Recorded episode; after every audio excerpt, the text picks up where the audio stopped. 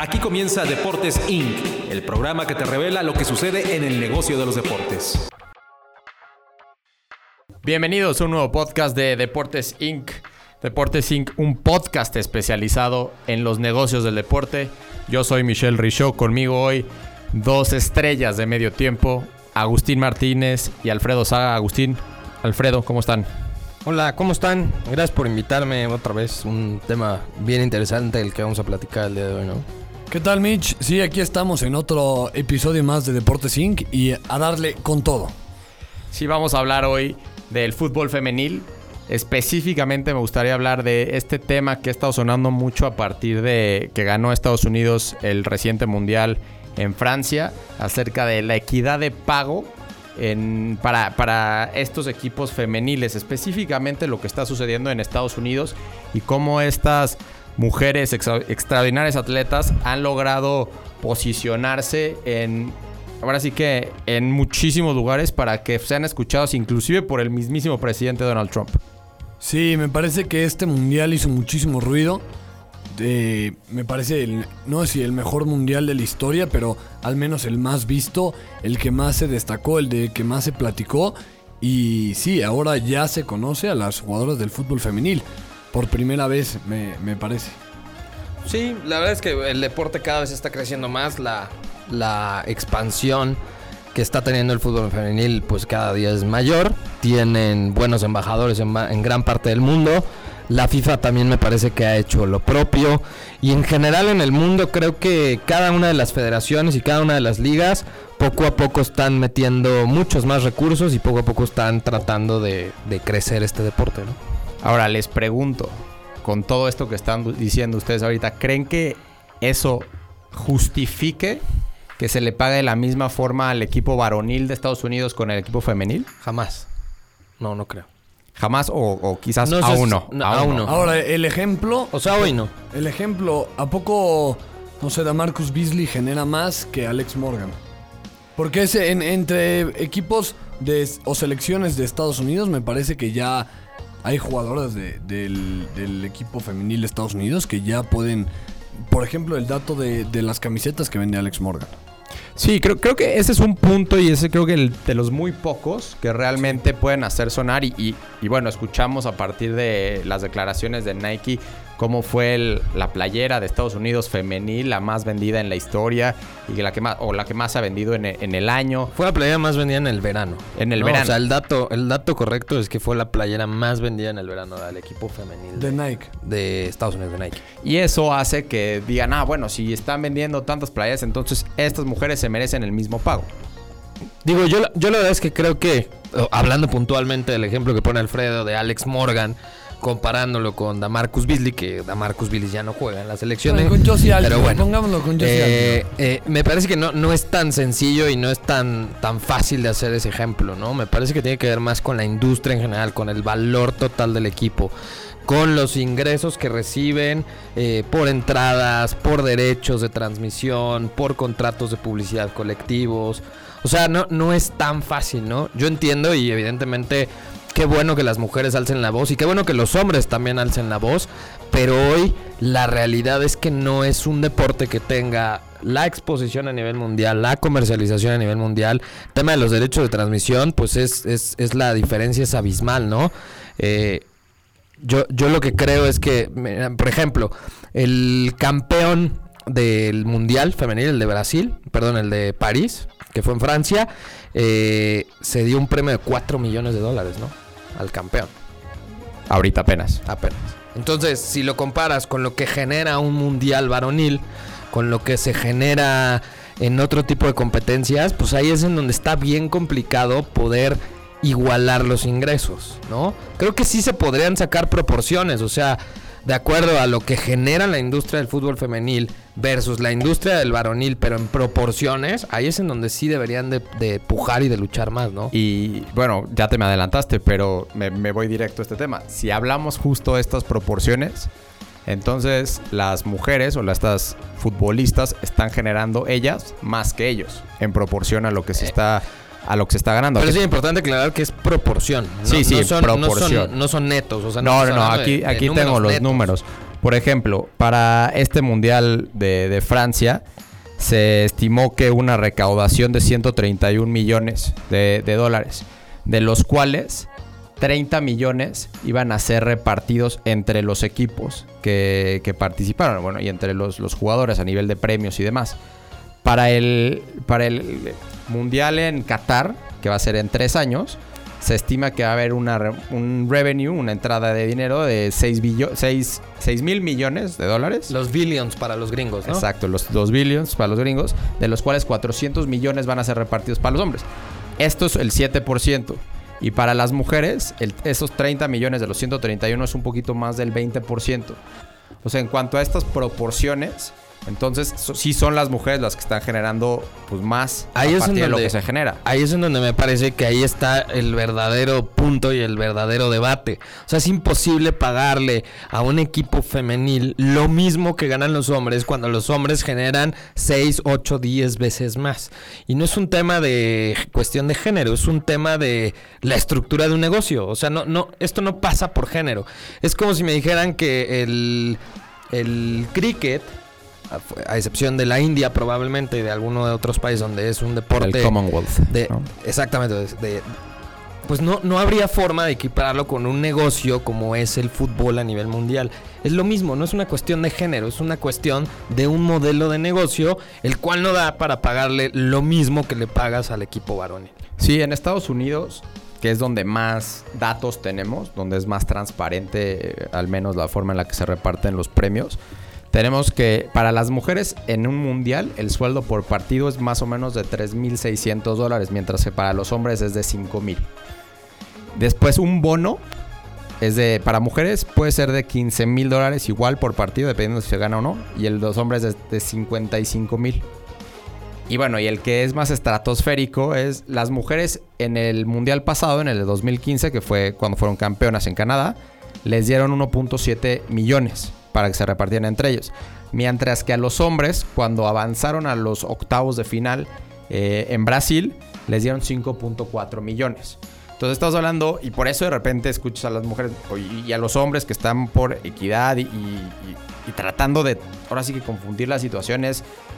No, no puede ser que les den 1.7 millones a las mujeres por ser campeonas y a estos cuates hombres 5.4 millones por apenas haber llegado a los octavos. Cuando eh, la realidad es, es- va mucho más apegada a lo que menciona Agustín. Es una situación de, de la industria, de lo que se genera y a partir de eso poder repartir pues de la manera más proporcional posible. Es que insisto, no es un tema de género, es un tema de un modelo de negocio, ¿no? Yo te pondría otro ejemplo aquí en México y palpable. Eh, lo- el, el ingreso, o, o no, no el ingreso, lo que genera la industria del fútbol en México versus lo que genera la industria del béisbol en México. Pues es una industria que ha ido creciendo, es una industria que cada vez hay más eh, monetización, que cada vez se pagan mejores derechos de transmisión, que cada vez hay mejores salarios. Y mejores jugadores. Y mejores jugadores. Pero imagínate que un día salgan ahora los atletas, los beisbolistas en la Liga Mexicana, eh, sea Pacífico, sea la Liga Mexicana, la del verano, y digan que quieren ganar lo mismo que gana un futbolista. Insisto, no es un tema de género, es un tema que la industria del fútbol da 50 veces más revenue de lo que da la industria del béisbol. Simple y sencillamente me parece que no es un tema que vaya más allá de discriminación, de, de no ser parejos con el género. Es un tema de que las matemáticas pues no dan. Ahora, politizar este, estos temas como está sucediendo ahora con, con Megan Rapinoe, ustedes que ya practicaron bien ¿eh? la pronunciación del apellido, eh, ¿le ayuda a la industria? ¿Le ayuda a que más gente lo vea? ¿Le ayuda a darle rating? ¿O no es el camino adecuado? Y deben de aprender que también es un deporte... No quiero decir nuevo, pero, pero sí, apenas está, apenas está surgiendo y tiene mucho menos años que el fútbol varonil. En mi opinión es un buen primer paso. ¿Politizarlo? Pues no sé si es politizarlo tal cual, pero sí tratar de tomar todos los reflectores posibles para poder tener la exposición mediática suficiente y que se empiece a hablar. Pero ese es un primer paso y ya, ¿no? Si realmente no se ataca de fondo las formas en las que puedes aumentar los ingresos para ahora sí poder justificar un mayor ingreso, una, mayor, una mejor repartición o ya, ya términos netos contra los hombres, entonces sí. Pero si así, así nada más y hablar, y que Megan Rapinoe en su feminismo y ella siendo una mujer homosexual y todo esto que se pueda, no sé, no sé si es politizar, pero se pueda volver un poquito más escandaloso, bueno, que está bien para que se vuelva algo que la gente tenga una primer base para poder platicar de ello y poder empezar a generar un debate, pero con eso no se va a solucionar nada. Sí, yo creo exactamente igual. Me parece que, que Megan Rapinoe es eh, sumamente inteligente. Eh, yo creo que el hecho de, de politizarlo o de volverlo muchísimo más mediático, por supuesto que lo entiendo y claro que lo justifico. El hecho de hablar del tema del racismo, del odio en general, de más amor y menos odio, a mí sí me gusta, a mí, a mí sí me gusta que una jugadora alce la voz, eh, levante la mano y pida equidad y pida i- igualdad, ¿no? Ya después de ahí, eh, estar de acuerdo con ella en que deben de ganar lo mismo en cantidades netas, yo no estoy de acuerdo, pero sí creo que es un primer gran paso, como dice Michelle, ¿no? Eh, ellos lo que necesitan ahorita son los reflectores y creo que poco a poco y paulatinamente todos los actores de la industria se los estamos dando. ¿No? De acuerdo. Pues bueno, vamos un corte aquí en Deportes Inc. y volvemos para seguir platicando del fútbol femenil, de la equidad de salario. Vamos y volvemos. Las notificaciones pueden llegar a ser molestas, pero nunca cuando se trata de fútbol. Sigue toda la cobertura de la Liga MX y no te pierdas el minuto a minuto de todos los partidos. Solo para aquellos que quieren estar enterados en todo momento. Solo para los que no dejan de pensar en su equipo. Solo para fans de tiempo completo. www.mediotiempo.com Yo soy fan, porque puedo cambiar todo. Pero hay una cosa que no puedo cambiar. Mi pasión, mi equipo, mis colores. Porque soy fan de los deportes. Soy fan del FIFA. Soy fan de Medio Tiempo. Para fans de tiempo completo. www.mediotiempo.com En medio tiempo, el mejor fichaje del año sigue haciendo de las suyas. El mejor humor deportivo a través de la talacha con el Wherever Tomorrow. Aquí sí se juegan más de tres minutos. No te lo pierdas. www.mediotiempo.com Regresamos aquí al podcast de Deportes Inc. hablando del fútbol femenil, la equidad de pagos, un poco los comparativos a veces innecesarios con el fútbol de, de hombres, el fútbol varonil. Y, y bueno, estábamos hablando un poquito de que las mujeres están, o el fútbol femenil se está exigiendo a partir de, como mencionó Alfredo, de politizar ciertos aspectos, se está exigiendo una equidad comparativa a los hombres, a pesar de que está muy claro que el fútbol femenil todavía está muy lejos de generar los ingresos que genera el fútbol varonil. Ahora, Agustín, te pregunto, ¿qué crees que tenga que pasar para que verdaderamente se dé un paso adelante en el fútbol femenil y se empiece a dar, a recortar esto, estos, esta brecha de, ingresos? Yo, yo creo que eh, es un tema bien complicado de estructurar. Eh, pero lo que sí estoy con- completamente consciente es que todos los que somos parte de la industria del deporte en general, o sea, no solamente hablando de fútbol, todos los que somos actores y, participamos en la industria, sí creo que debemos de poner un granito de arena y hacer un esfuerzo más, porque no solo es un tema que tiene que ver con el negocio del deporte, tiene que ver con un tema social, un tema social en donde la mujer tiene exactamente los mismos derechos. Bueno, eso es, un- es algo que me parece ahorita está de más, pero a lo que voy es, es un tema social. ¿A qué voy? Los medios debemos de cubrir mejor los eventos femeniles. Las marcas tienen que, incentivar a que las mujeres, eh, a que sean patrocinadores del fútbol femenil. Los mismos equipos tienen que invertir más, las mismas federaciones, los mismos gobiernos. Entonces, en la medida que este círculo, que hoy desde mi punto de vista es un círculo vicioso, en donde todos nos lavamos las manos, cada uno de los actores que estamos en la industria decimos, bueno, es que yo medio de comunicación no publico nada porque no me genera page views o no me genera rating o no me genera venta. Y entonces las marcas dicen, bueno, pues yo no te invierto porque no, no estás generando el contenido y tampoco vale, y hice la señal de comillas, no vale lo que valen otros deportes. Y entonces también los clubes dicen, bueno, pues yo no, yo prefiero mi primer equipo varonil y no le meto tantos recursos al femenil. Y entonces pues viene también el tema del gobierno en donde no incentiva. Entonces me parece que este círculo vicioso que hoy es el que está sobre todo hablando en México, en la medida que cada uno de nosotros que somos actores de la industria apoyemos un poco más, Ahí es en donde este círculo vicioso se vuelve vir- virtuoso y poco a poco va a ir creciendo la marca de fútbol femenil o el béisbol femenil o en general los deportes femeniles. Sí, de acuerdo. Y creo que regresando un poquito a Estados Unidos, al momento de politizarse tanto la situación, convierte a todo mundo en un en alguien con una opinión profesional, ¿no? todo el mundo dice, no, es que sí, ¿cómo puede ser que las mujeres ganen tampoco? Bueno, de esas personas que opinan y opinan y opinan, ¿cuántas saben en qué, en qué equipo juega Alex Morgan? ¿Tú sabes en qué equipo juega Alex Morgan? Sí, sí, sí, juegan la, juegan la MLS. ¿En qué equipo, la verdad, puntualmente no lo sé decir? ¿En qué equipo juega? Puntualmente. Juega, ¿En qué juega- equipo? bueno, Alex Morgan, que es la futbolista, digamos, con más, Más nombre mediática. o más, reco- más reconocida, más, más mediática es perfectamente el adjetivo. Juega en el Orlando Pride De la liga femenina. No es la MLS, es- es otra liga. Es una liga completa. Es diferente a lo que sucede en la Liga MX, donde tiene, digamos, el fútbol, el equipo femenil y aparte el equipo varonil. Inclusive diferente a lo que sucede en Europa, donde también es el equipo varonil y el equipo femenil. Aquí es una liga completamente aparte, donde a veces ciertos equipos de la MLS apoyan con cierta infraestructura de estadios de entrenamiento o los mismos estadios para jugar. La mejor jugador para mí del, mundial fue Rose Lavelle, que juega en el Washington Spirit, pero ¿quién lo sabe? Y, y no lo estoy, yo lo investigué para poder este, platicar de esto. Realmente, si me lo preguntas, sí sabía de Alex Morgan porque lo dijeron muchas veces en las transmisiones, pero del resto, pues es muy complicado. Y si todos estos que siempre opinan y opinan y opinan quieren que les paguen más, lo primero que se tiene que hacer es que se empiece a fomentar la asistencia a los estadios Sí, y claro. que se empiece a consumir el fútbol femenino a nivel clubes.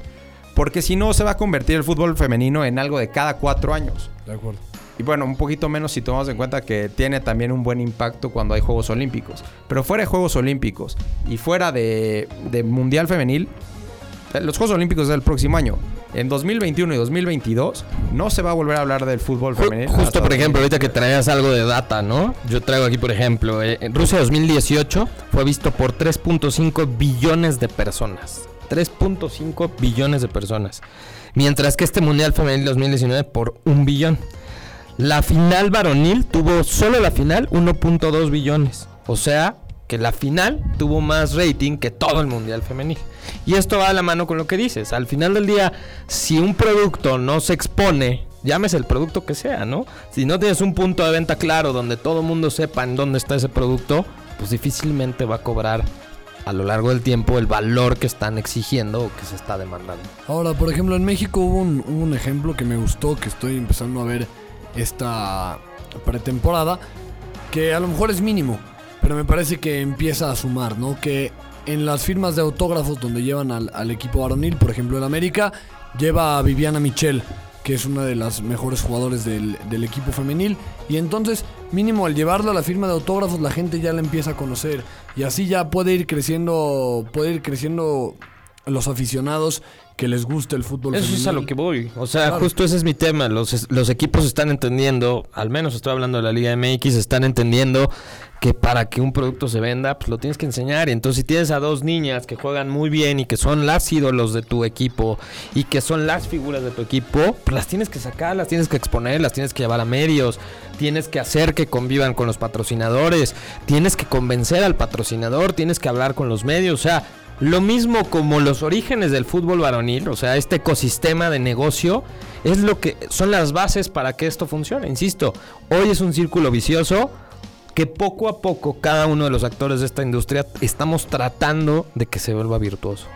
Sí, y bueno, hablando de la liga femenil o liga MX femenil, ahora liga Vancouver BBVA. BBVA femenil MX. Lo mencionamos, ya tiene este patrocinio. A mí me fascinaría ver que Vancomer lo haya hecho por ganas de tener participación explícita. Sí, no porque se lo metieron en un paquete comercial con... Exacto. Pues claro. Exactamente. Es que, y ese es, ese es precisamente el punto. Ese es el cambio de chip que tienen que tener las Eh, marcas. Exactamente, porque si no, no podemos depender solamente de la buena voluntad de los clubes. Al final de cuentas, lo que genera ingresos para los clubes son los patrocinadores. Bien mencionaste todo lo que pueden hacer y no hacer los medios de comunicación. Y si, todo este círculo que mencionaste muy bien hace rato realmente no se activa para poder promocionar constantemente el fútbol femenil, no se va a lograr el crecimiento que, se espera y siempre vamos a quedarnos con este está buen sabor de boca cada cuatro años. Yo me acuerdo hace dos años aquí en la liga, en la Liga MX hubo casos sonados, sobre todo en Atlas, ¿no? Eh, de hecho, aquí en medio tiempo sacamos una nota de la cantidad que les pagaban a las jugadoras de Atlas, ¿no? Que eran cantidades de, risa, ¿no? Menos de cuatro mil, tres mil pesos. Eh, al final del día, bueno, medio tiempo expuso, expuso el caso, eh, se platicó con gente del Atlas y me decían, bueno, no es que nosotros estemos explotando a nadie, o sea, simplemente las matemáticas no me dan para pagarle más. Entonces hay que explicarle también a la gente que nos está escuchando eh, el hecho de que, por ejemplo, eh, hay muchos equipos que sí juegan en los estadios femeniles, ¿no? Pero muchos otros no juegan en los estadios. Porque yo creo que la gente no sabe que abrir un estadio de fútbol, no solo en México, en cualquier parte del mundo, pues tiene un costo importante, ¿no? Abrir un estadio azteca tiene un costo importante. No solamente es como que abras las puertas y, ya, ¿no? O sea, necesitas contratar seguridad. Si es de noche tienes que pagar luz. O sea, sueldos. O sea, la operación de abrir un estadio, pues cuesta. Y si el estadio y las entradas son pobres y no se venden los suficientes esquilmos y no hay merchandising, porque esa es otra. Antes, ahí te va la playera de juego, era la misma que el equipo de varonil. Es más, yo me acuerdo que Cruz Azul, no sé si todavía este torneo, pero el pasado y hace dos torneos, tenían una marca que ni siquiera era la marca oficial del patrocinador. O sea, el patrocinador oficial que vestía Cruz Azul no vestía el equipo femenil. Bueno, hasta el día de hoy, perdón por recortarte, hasta el día de hoy, estoy 90% seguro, vi una publicación de, en los medios de Chivas y ahorita está en por todos lados el patrocinio de Caliente en, en el uniforme de, de Chivas varonil Mientras que sello rojo es, el de femenil. Es el del femenil. Y no estoy seguro si Caliente siquiera aparezca en alguna manga o algo del femenil, no sé. Pero sigue habiendo estas, estas diferencias muy importantes. A eso voy, ¿no? Que, la gente tiene que saber, y, es un poco la, la labor que tenemos en este programa, es a las niñas se les paga poco, sí, no digo que esté bien, pero es porque lo que da el negocio. Sí es cierto, y era lo que yo decía, los clubes tendrían que hacer un esfuerzo, sí tienen que hacer un esfuerzo, pero también tienen que entender que abrir un estadio, insisto, cuesta mucho dinero, eh, el pagarle a la gente, si no se venden esquilmos, si el producto no es rentable, hoy afortunadamente empresas como Fox tienen derechos de transmisión de cuatro, de seis equipos femeniles. Eso es, por supuesto, algo que le está ayudando a la industria. Porque si un producto tiene derechos de transmisión, las marcas es más fácil convencerlas, ¿no, Mitch? Claro, y se va a estar consumiendo más. ¿Creen que perdió mucho México?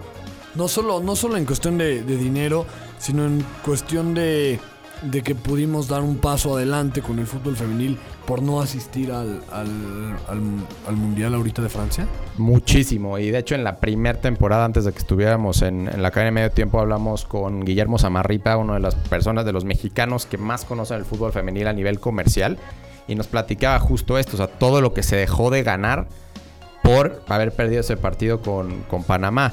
Realmente la exposición de muchísimas jugadoras para poder quizás dar ese, ese brinco a Europa o que las mismas marcas mexicanas, o sea, en ese podcast no entendíamos cómo Charlín Corral, que es la máxima jugadora mexicana y una de las mejores del mundo, no podía tener un patrocinador y, hacíamos un poco eh, aquí como Charlie podría, por, o sea, es Charlene, Charlie, no sé, algo a lo mejor muy sencillo. Eh, ¿Cómo no podía, cómo ella no podía conseguir un patrocinador? Y si ella, que es la, jugador, la jugadora mejor representada de México y que ahorita ya cambió al Atlético de Madrid femenil, si ella no lo lograba, ¿cómo van a poder el resto? Entonces, claro que se perdió, se perdió muchísimo y es una lástima y ojalá que en el siguiente proceso, a nivel deportivo, se den cuenta quiénes son las mexicanas que mejor pueden poner a, México en, esa posición de estar en, el Mundial. Y, se pierde, como bien dice Mitch, en lo individual, pero se pierde también en la marca de fútbol femenil mexicano, ¿no? O sea, no solo se pierden esos contratos o esa exposición en lo individual por cada una de las jugadoras, o sea, como marca fútbol mexicano, como concepto, pues definitivamente no, no, no se alcanza lo que se pretende, ¿no? De acuerdo. Este, creo que de aquí para adelante hay muchas cosas que se pueden rescatar. Yo espero que todo esto que, se está politizando ahorita se logre convertir en algo mucho más sustancioso, que, que, nos sigamos acordando de Megan Rapino, pero a lo mejor porque va acompañada de unos buenos patrocinadores, que estos patrocinadores van a acompañar en la formación de las futbolistas y sobre todo la comercialización del deporte. Que en Estados Unidos que lo hacen muy bien y que poco a poco los estadios de la ML se van mucho mejor en cuestión de asistencia, que eso lo puedan replicar para las mujeres en, su liga para que poco a poco vaya creciendo. Y aquí en México que el esfuerzo que está haciendo Vancomer lo haga de la misma forma que, que lo está haciendo con, con los hombres y no solamente sea parte de un paquete eh, que les comercial. ¿no? Yo 100%, para concluir, yo me quedaría con el tema, y, y perdón que sea tan repetitivo, pero no es un tema de género. Yo no estoy de acuerdo en la equidad de, de salarios, no por un tema de género, por un tema de negocio. Y así lo podríamos escalar, insisto, el ejemplo que les puse del béisbol contra la misma Liga MX. O sea, no es un tema de género. Me encanta que las mujeres y que muchos hombres también queramos que las mujeres ganen más y se les trate de igual forma, pero necesitamos todos en este círculo de la industria ponernos las pilas para ayudar a que eso suceda. Si, no, si el círculo se rompe en alguno de los eslabones, llámese medios, patrocinadores, equipos, jugadores, eh, etcétera, en el momento que se rompe, ahí no va a avanzar esto, ¿no? Sí, y, y- y también partir desde el punto de vista que a lo mejor es controversial o no, pero que el producto que muestran las mujeres es inferior al de los hombres en cuanto al atletismo que, que den, los, que, ellos. Eh, lo veíamos, no solamente es la liga de femenina en Estados Unidos, es la de hockey, es la de básquetbol. Realmente no va tanta gente porque no, no es tan atractivo todavía. ¿no? O sea, realmente estamos acostumbrados a ver siempre a los mejores atletas porque son los más fuertes, porque son los más rápidos, por todo esto. Y al espectador en general le atrae mucho más eso. Y hay muchas actividades que hacer y es muy difícil pedirle a un espectador que se aviente dos horas de un partido de fútbol de varonil y después dos horas de un partido de fútbol femenil.